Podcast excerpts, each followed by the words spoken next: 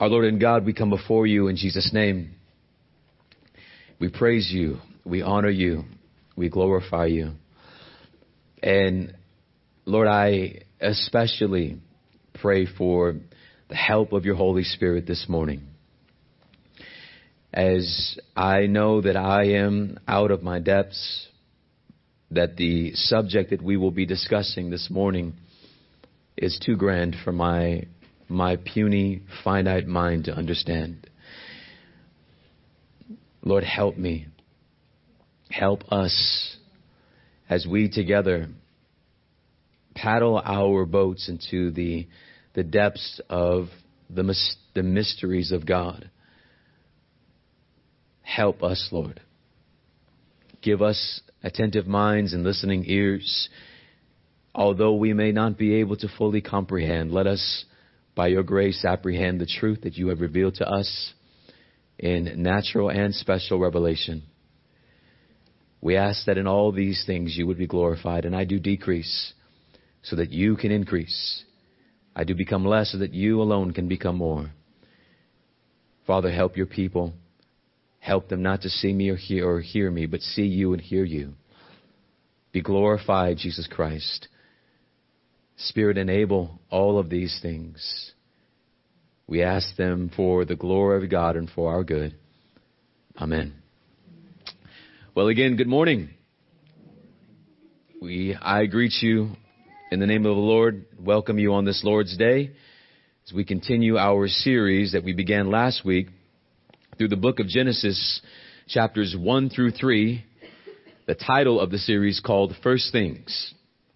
Last week we began our series with a, a broad introduction to the form and function of the book of Genesis. The form and function of the book of Genesis. In that sermon, we discussed how Genesis 1 1 to Genesis 2 3 is a wonderfully decorated gateway that leads us into the rest of God's holy word. We learned that the form of this book is not random, but that the form or structure of the book is completely intentional. The structure, form is completely intentional. The book of Genesis is not a random collection of the stories of notable men and women, but the book of Genesis is a Holy Spirit inspired book that traces the paths, if you remember from last week, the paths of two seeds. Traces the paths of two seeds. That is, the seed of the woman and the seed of the serpent. You may have wondered last week, what is this talk of two seeds? What, where is this two seeds? We get the idea of the two seeds in the book of Genesis chapter 3 verse 15. I will put enmity between you and the woman, between your offspring or seed and her offspring or seed. He, that seed, shall bruise your head, speaking to the serpent, and you, serpent, shall strike his heel. So, the book of Genesis is following the path, paths of these two seeds. It is the seed of the woman and the seed of the serpent, or the city of man and the city of God the book of Genesis, again, following these two paths. We learned that the book of Genesis was written to spiritually weak Hebrews after the Exodus from Egypt and before their entry into the promised land of Canaan. The Lord God heard the cries of his people and sent his servant, Moses, to free them from their oppression in Egypt. These people were a spiritually weak and ignorant people. They had little to no knowledge of their God, little to no knowledge of their rich ancestry, and it showed in the way that they behaved after God had freed them from their oppression, making idols that they worshiped and saying to these idols, these idols have brought you out of Egypt. The book of Genesis, therefore, is saying to the Israelites and saying to all people, Behold your God.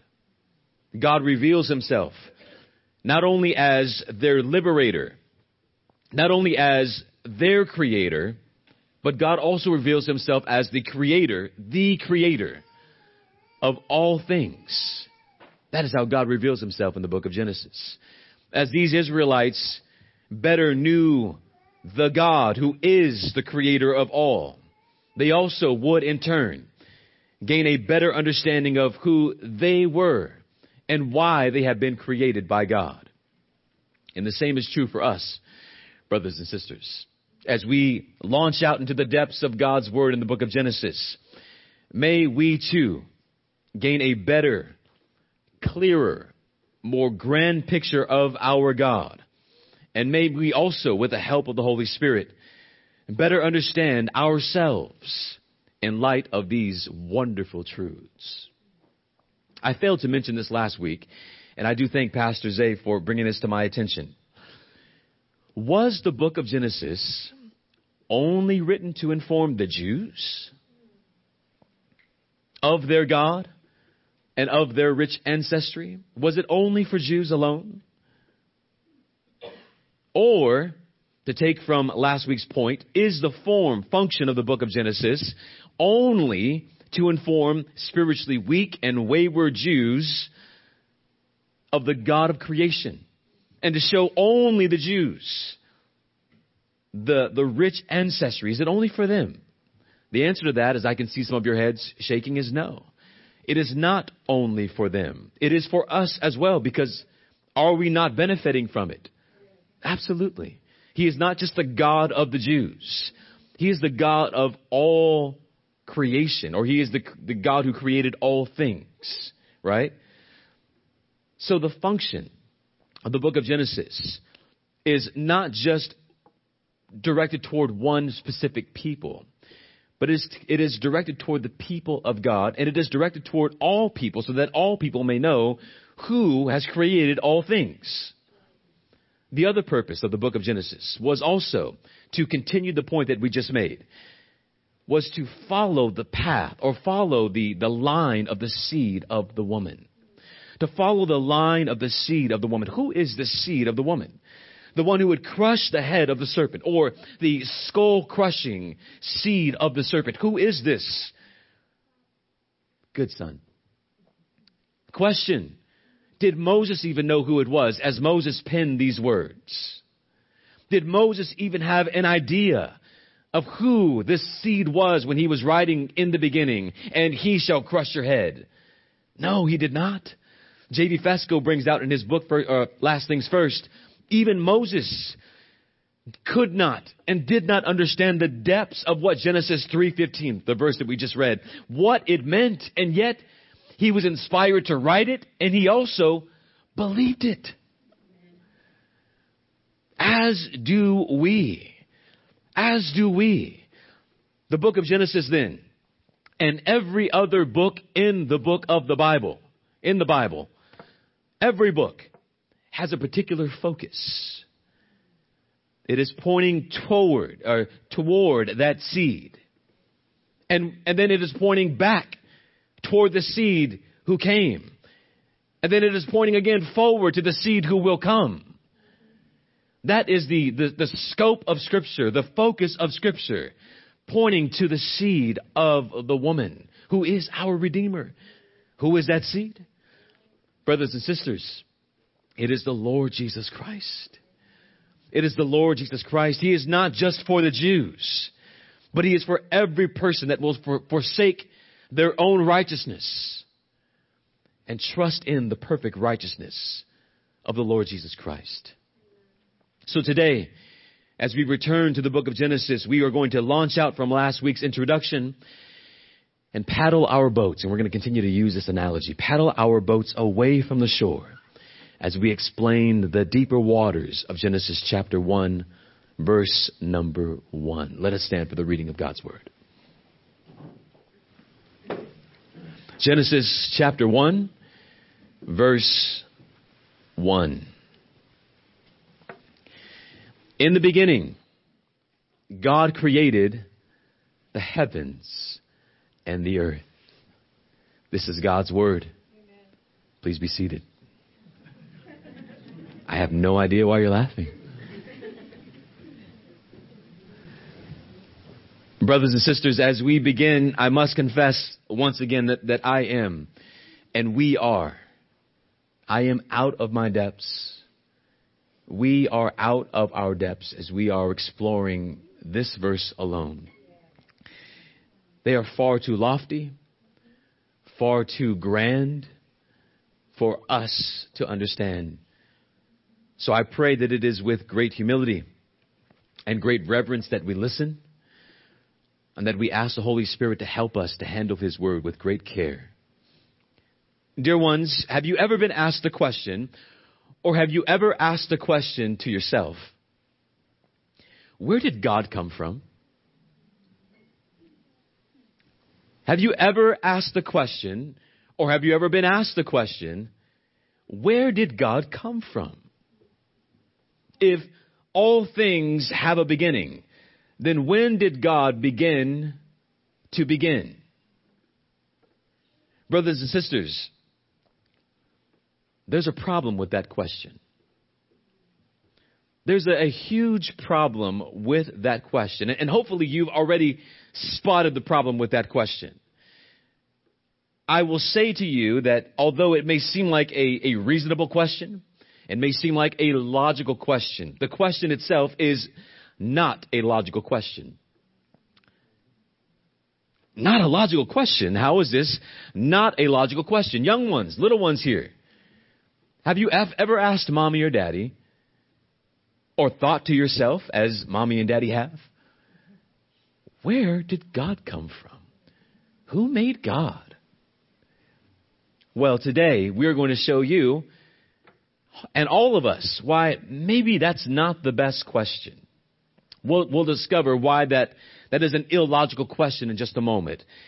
In Genesis 1 1, we are confronted with the Creator and His creation.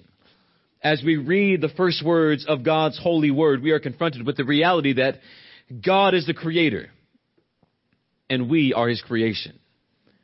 God being the Creator is other than, listen close, other than, or separate from creation. God is uncreated. He is the creator. Uncreated, He is the creator. We begin here. We begin here because ontology grounds epistemology. Oh, what did he just say? It means this. Ontology is the study of being or existence. The study of, of existence. Epistemology is the study of knowledge. So what are we saying? We are saying, therefore, existence grounds knowledge. Or we know what we know because there is an objective world around us. Objective world meaning this. There is a world that surrounds us that is real. And we know that the world is real. It's, it's an objective world. Let's take that a step further we can know things about the world because those things in the world actually exist. Let's take it a step further. You're sitting on a chair. How do you know it's a chair? Because you're sitting. And you haven't fallen. You're sitting on a chair. There is something in most of your laps. It's a book. How do you know it's a book? Because it's bound together in such a way that you understand and know it's a book.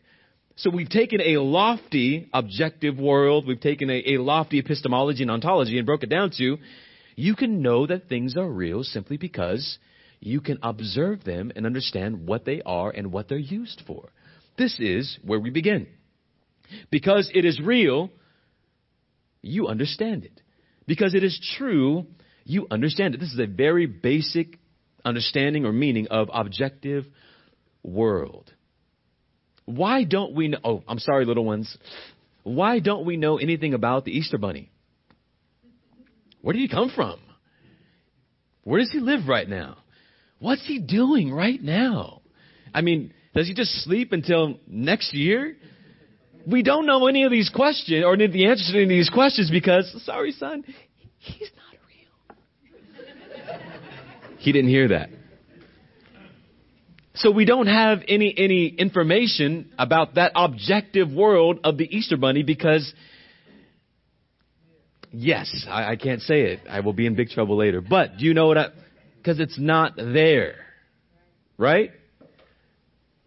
There is a world around us, an objective creation, which is the ground for saying there can be knowledge about this creation.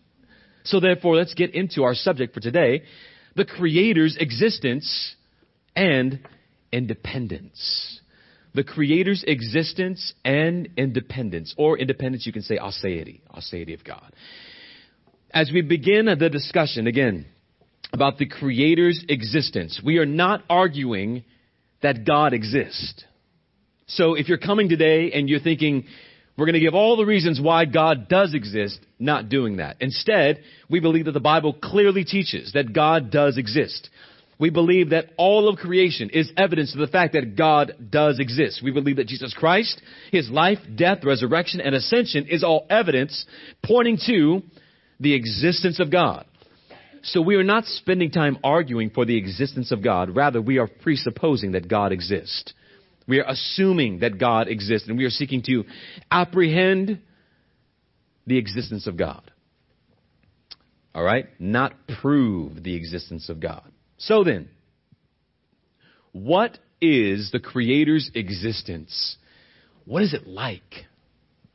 Again, we are out of our depths to even start here and go here, but we will. First point.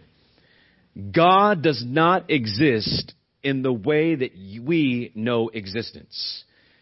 God does not exist in the way that we know existence. God does not ex- exist in the way that we know existence. How does that sound at, at first hearing? God does not exist the way that we know existence. What was the question that we began with at the outset of the sermon? It was this.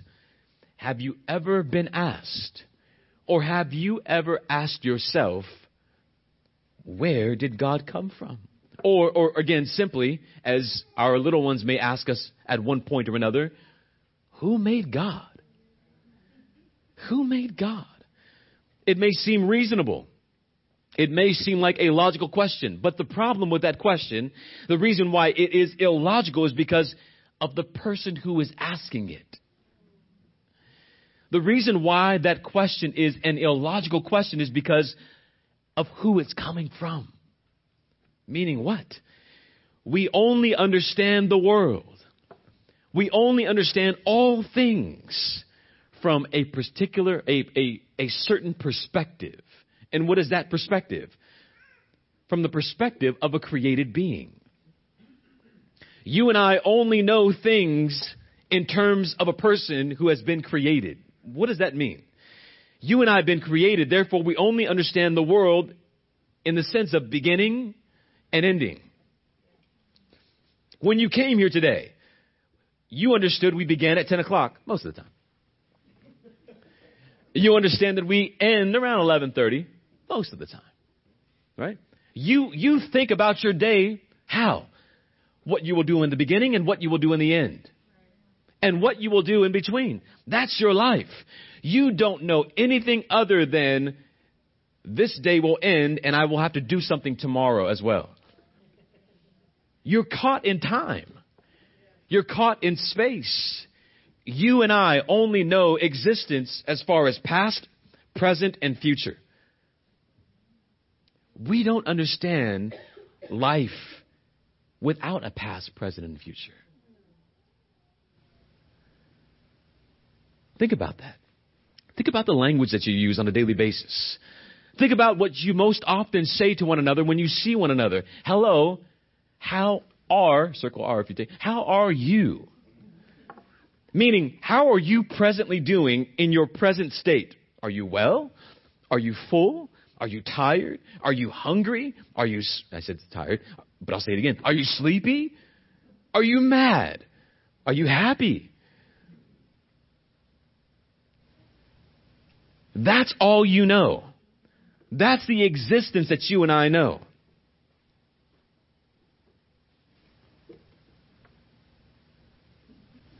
I think about another one. Uh, how what are you doing later? Depends on what's happening later. Depends on what's going on later. I, am just trying to help you to understand your existence exist, you exist on those terms. You exist in those ways.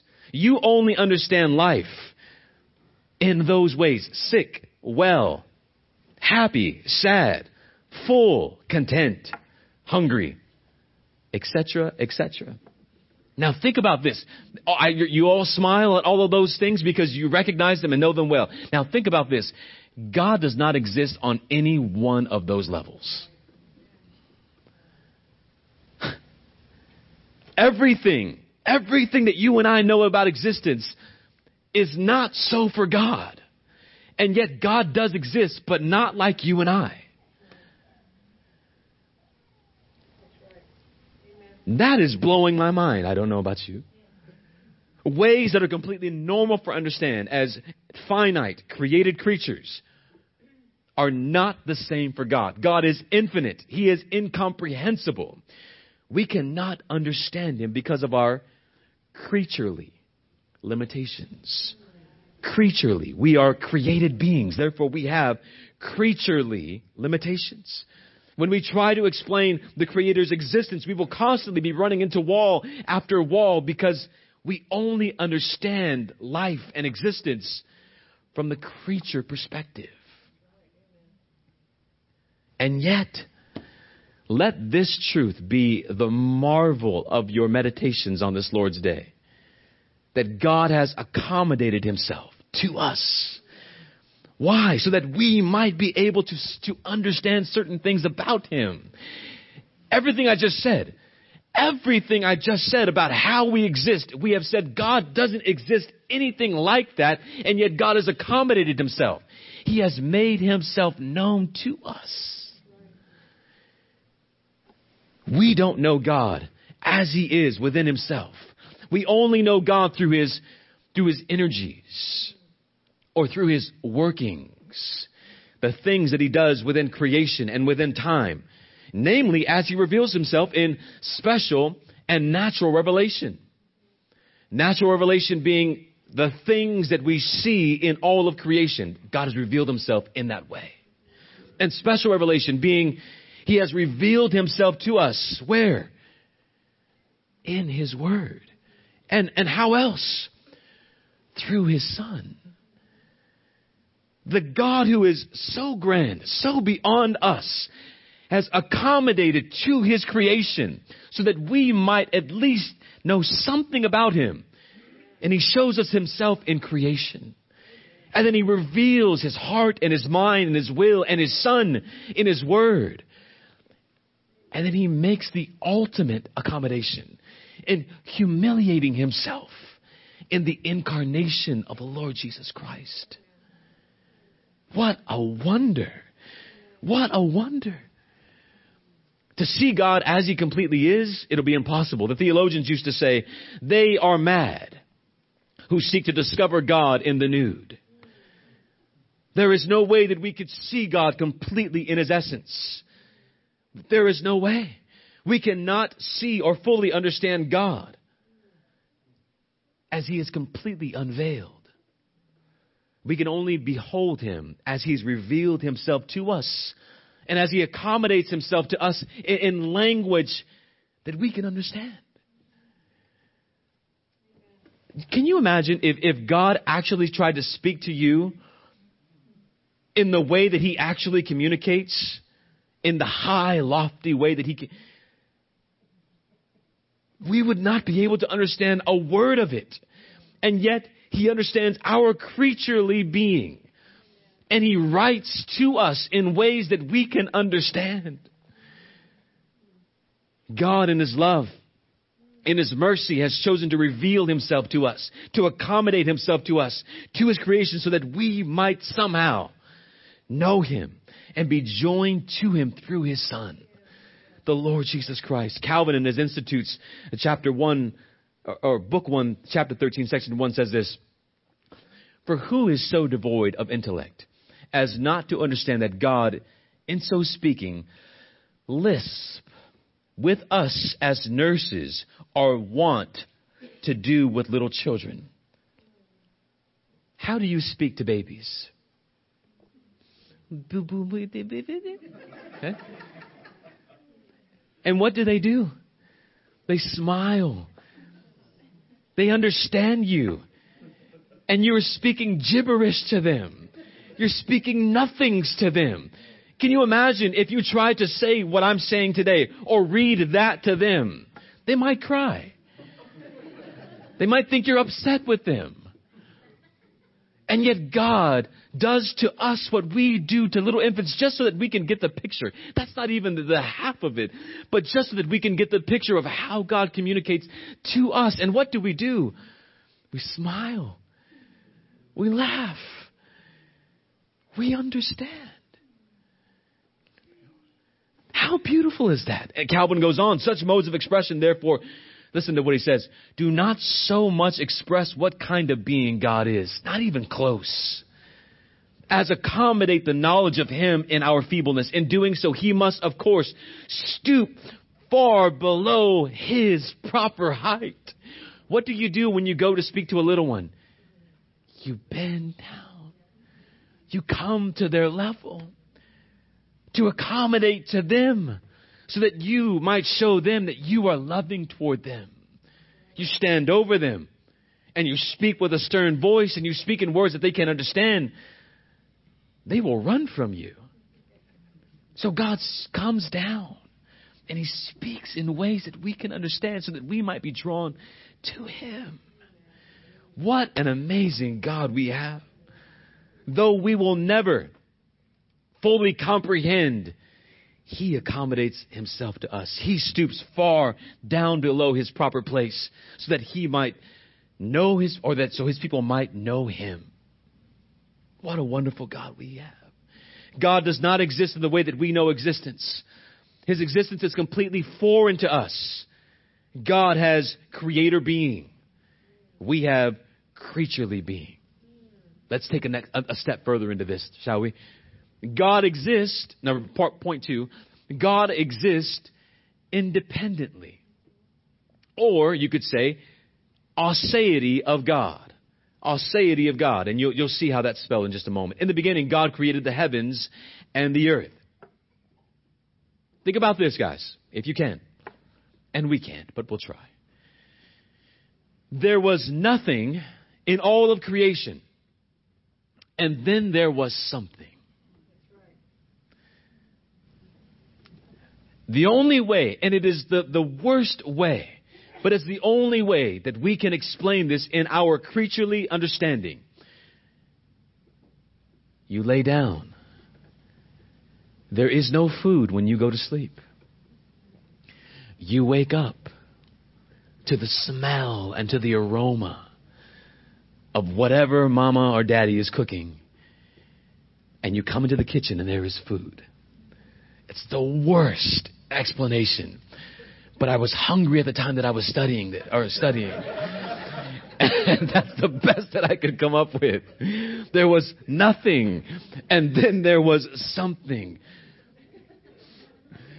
Before there was anything, that is anything. Now listen, now, now imagine this if you can. Before there was anything that is anything, there was God. Now, here's what we must, we must, we must not allow ourselves to do. We must not allow ourselves to conclude that there was existence as we know it, but it was simply empty and God was also there. That's not the case. When we read in the beginning, God created the heavens and the earth, there's a creation that happens. The earth is not just hanging out there and then God says, you know what, let me do something with that. It's just there. Might as well there was nothing. Nothing. Not at all. It means that God existed and exists outside of creation. And then he brought all things into being. He brought existence into existence. Do you get that? Me either. The spiritual realm of the heavens and the visual realm of our universe are all a part of creation. God created the heavens and the earth. let me see if you're thinking with me. Where was God before all things were created? If you say heaven, you've just made a mistake if you say that. God created heaven. Heaven is not co eternal with God. If heaven was co eternal with God, then heaven is also God. God created heaven and the earth. Can you imagine that? God creates the heavens and the earth. God created the heavens. God did not create the heavens and then the earth around himself, trapping himself within creation. God exists outside of creation. There was nothing preeminent before God or with God or pre existent with God or before God. And if you can imagine this, there was not even existence as we know existence before God. Isn't it, isn't it hard for us to even, as I'm speaking, it's hard for, for us to even fathom this. The language is, is so hard for us to even comprehend. And listen, I know what you're feeling. I feel it now as I preach. This is difficult. This is hard. But you must think of all that you know about existence, all that you know about being, and completely forget it. And completely forget it. God exists outside of creation. Herman Bavinck says this if only one single particle, you see them sometimes floating around, if only one single particle were not created out of nothing, God would not be God. Can you imagine a world where there are no particles? Nothing. Can you imagine a world that, that is not a world? Particles don't just float, they come with the world. And God makes them as a part of the world. What's the function? What, what is the purpose of particles floating? To keep you busy dusting? See, they're not lazy? What, what's the purpose of? I don't know. I, my son watches uh, Kung Fu Panda all the time. Uh, I, when I just said I don't know, I sounded like Master Oogway right now. I'm sorry. Um, none of you know anything about that. That was just a, my personal moment. I had to say it out loud. Because there is nothing co-eternal with our triune God, God exists independent and absolute. God exists independent and absolute. God the Father, God the Son, and God the Holy Spirit, listen to this, are self-existent, self-sustaining, independent, absolute, sharing one undivided essence. God has eternally been in need of nothing. He needs nothing and no one to sustain him.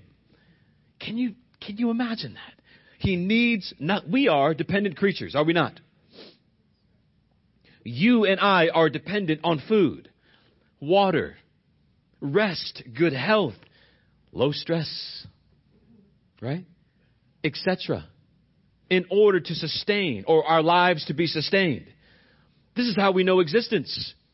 We are dependent creatures. God depends on nothing to be sustained.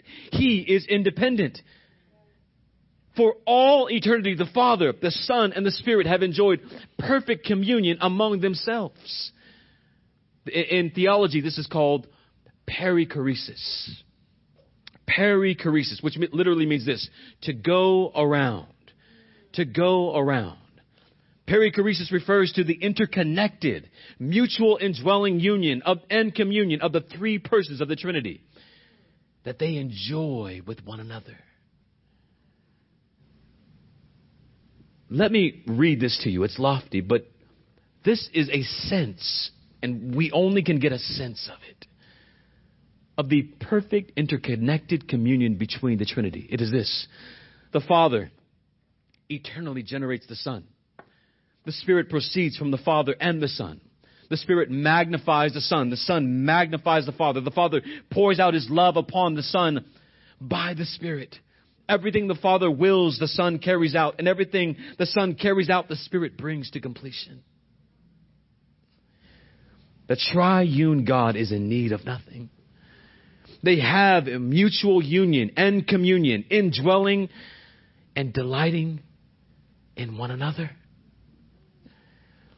The three persons of the Trinity are independent. This is all so that we may know that God does not exist the way that we know existence. Because God is an independent being. And we are completely dependent. You may have heard of the aseity of God. Ah, meaning a, and then say. Uh, Brother Dozal, he brought up the example that uh, foghorn leghorn. Remember, he used to say, "I'll say, I'll say, I'll say." Aseity. Ase being from oneself. Ase. He is I am that I am. Ase. This means that God is free from creation. God does not need creation. Do you know that? He's not tied to creation. He's not dependent upon creation. In theory, this is just in theory, God could delete, cease creation, and there would be no change in God. In theory, He could delete this all, and there would be no change in God.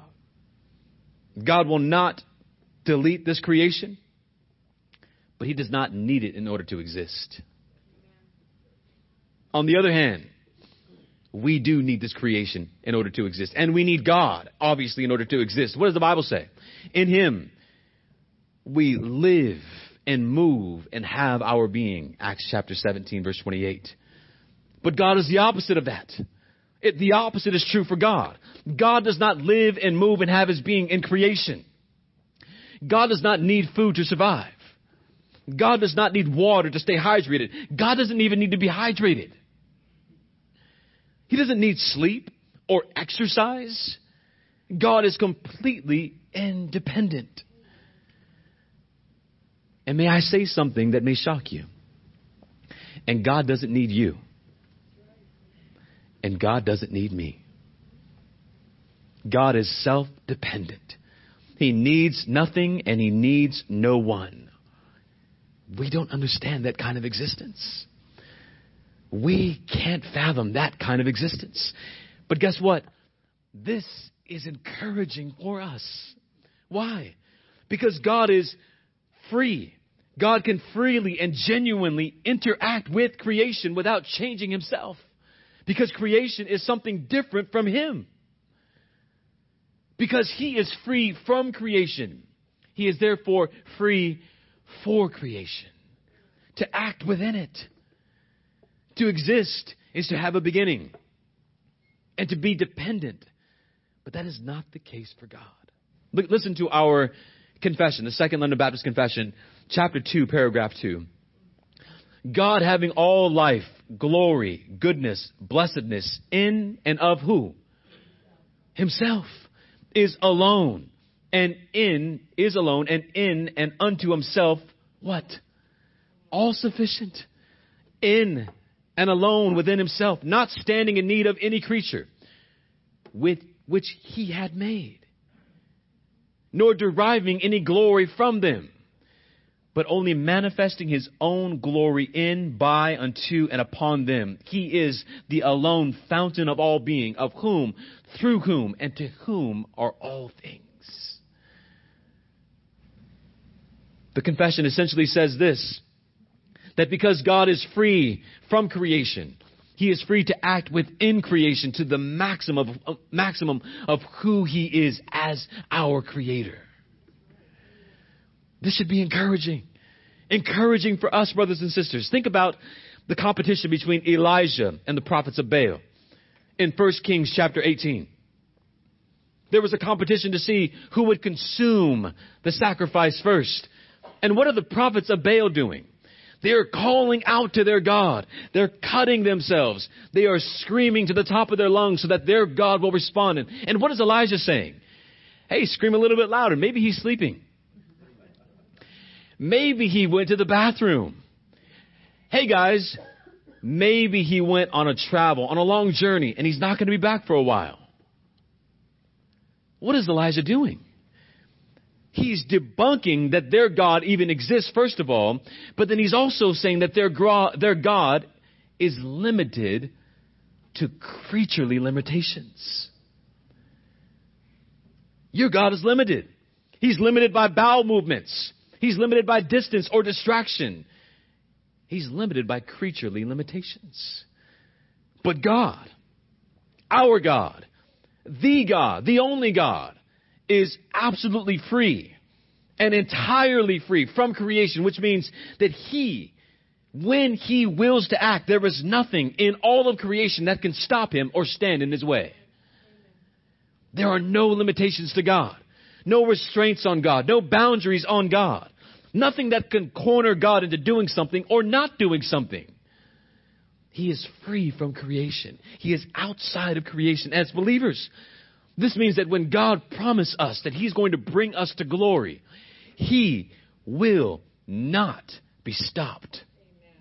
There will be no obstacles to stand in His way to bring us to where He has promised to bring us.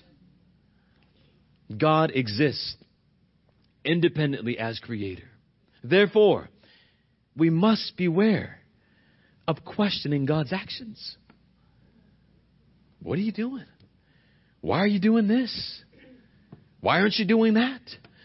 What did Paul say about that kind of response when we question God and his actions?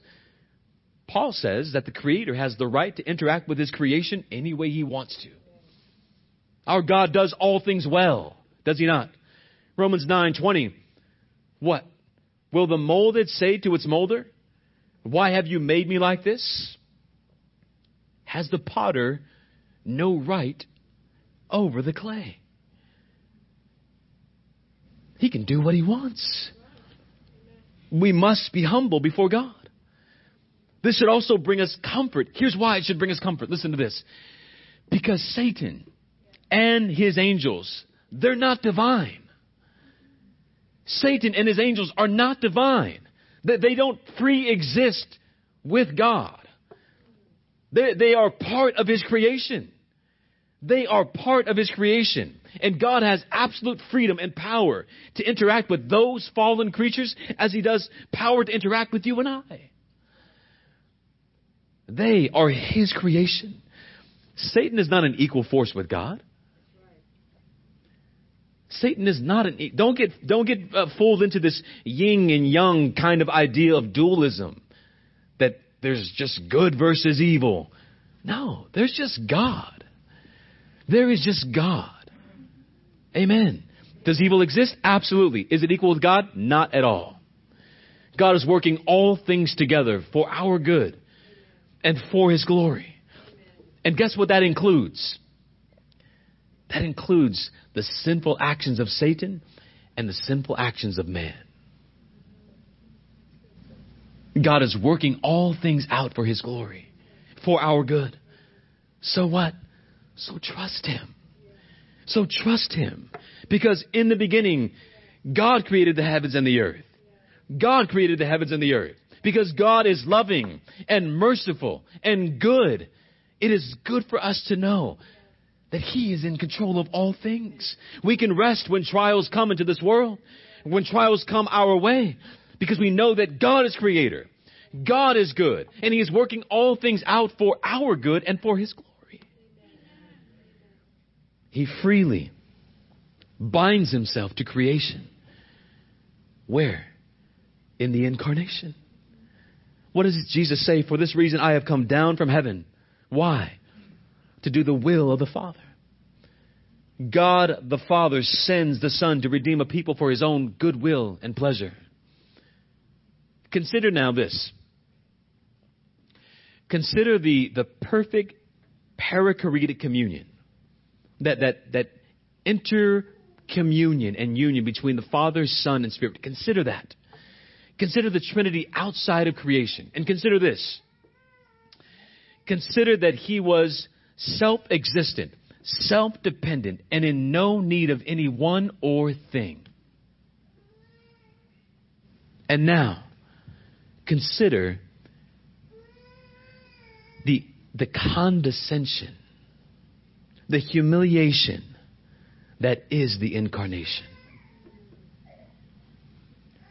God dwelled within perfect unity within himself, in need of no one or no, th- no thing. And yet, he chooses to hu- humiliate himself by becoming a baby in a manger. In the beginning was the Word. The Word was with God, and the Word was God. Verse 14, and the Word became flesh and dwelt among us the one who was eternally in need of no thing or no one, condescends, humiliates himself by becoming a baby in a stable? No place to lay his head? Lying amongst donkeys and farm animals.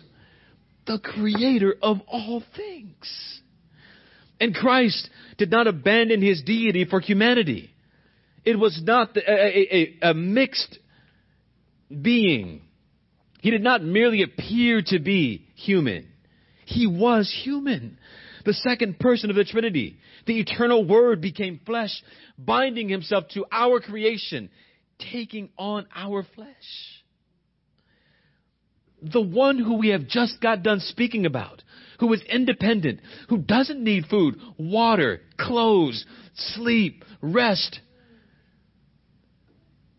came in the form of a man so that he might now know what it means to need sleep, rest, food, to know what it means to be angry, to know what it means to be sad and happy.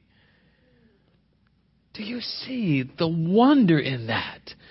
Again, we are out of our depths.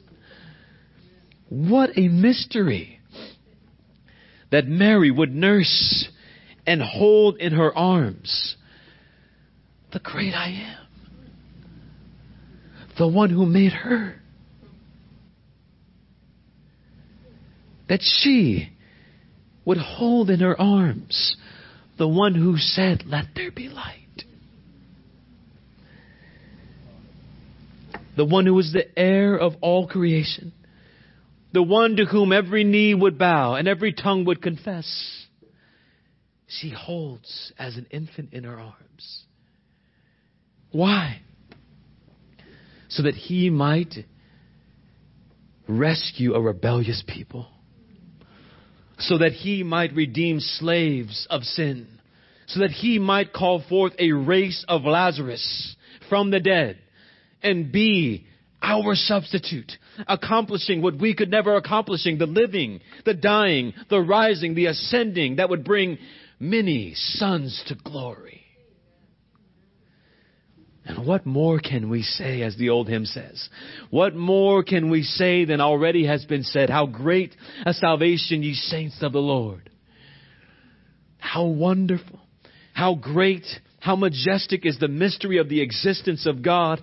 And understand this well. Understand this. God will never destroy this existence. Why? Because He has promised creation to His Son. He has promised creation to His Son, and His Son has fulfilled the Father's commands, and the Spirit has been poured out as a down payment on the recreation of all things, the restoration of all things. All of this, brothers and sisters, all that you see, it's not going down, down, down. No matter what happens with North Korea, no matter what happens with China, no matter what Russia does in the future, no matter what we do, creation is not going down. It's going up. History is a crescendo of eschatology. It is going up. All of this is possible because God is free. He is outside of existence and creation. He has bound himself to creation in the incarnation of his Son. So let us rejoice. Oh, we don't understand much. There is much that is going to forever, even when we are in glory with him, be a mystery to us. But what he has made known to us is this that we can have life in his Son. That we can turn from our self righteousness and turn to the perfect righteousness of Christ and trust in Him and Him alone. That by faith we are saved, by grace we are saved, in Christ alone. And if you have not trusted in Christ, Though you don't understand much about existence, understand that He has revealed Himself to us in His Son. Trust in His Son. Look to His Son. Young ones, little ones who are here this morning, turn and trust in the Lord Jesus Christ. There is much that you won't understand about God, but He has revealed Himself to you in His Son, the Lord Jesus Christ. Trust in Him. Let us stand.